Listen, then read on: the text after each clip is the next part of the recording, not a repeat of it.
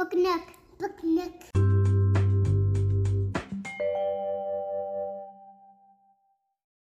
Hello, this is Adriana, and today I am reading Snow Globe Wishes by Erin Dealey, pictures by Claire Shorrock. Lights go out, fierce clouds blow in, garlands fly on frozen wind. Lost connections, phones, computers, bundled, homeward bound commuters. Traffic slows, roads disappear beneath the worst storm of the year. Picnic dinners, candlelight, darkness draws us close to night. Blanket forts, crawl in, scoot over.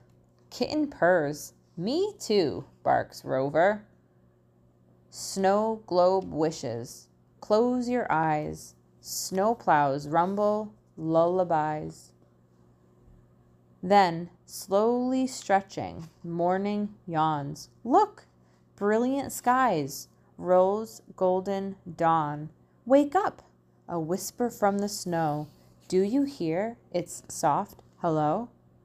Magic sparkles, beckons, swirls. Come outside, dear boys and girls.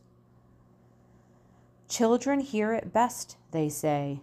But what if, on this snow globe day, families shake their busy lives, heavy doors fling open wide, and out they go, ones, twos, threes, fours, in cities, towns, and right next door, outside, to winter's wonderland.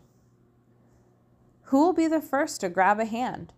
That grabs a hand, and then another. Neighbors, strangers, sisters, brothers? What if, dear friends, on this snow globe day, everyone comes out to play?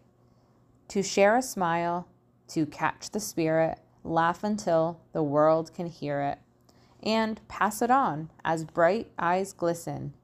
Do you hear what they hear? Listen. Peace on earth, right now, right here.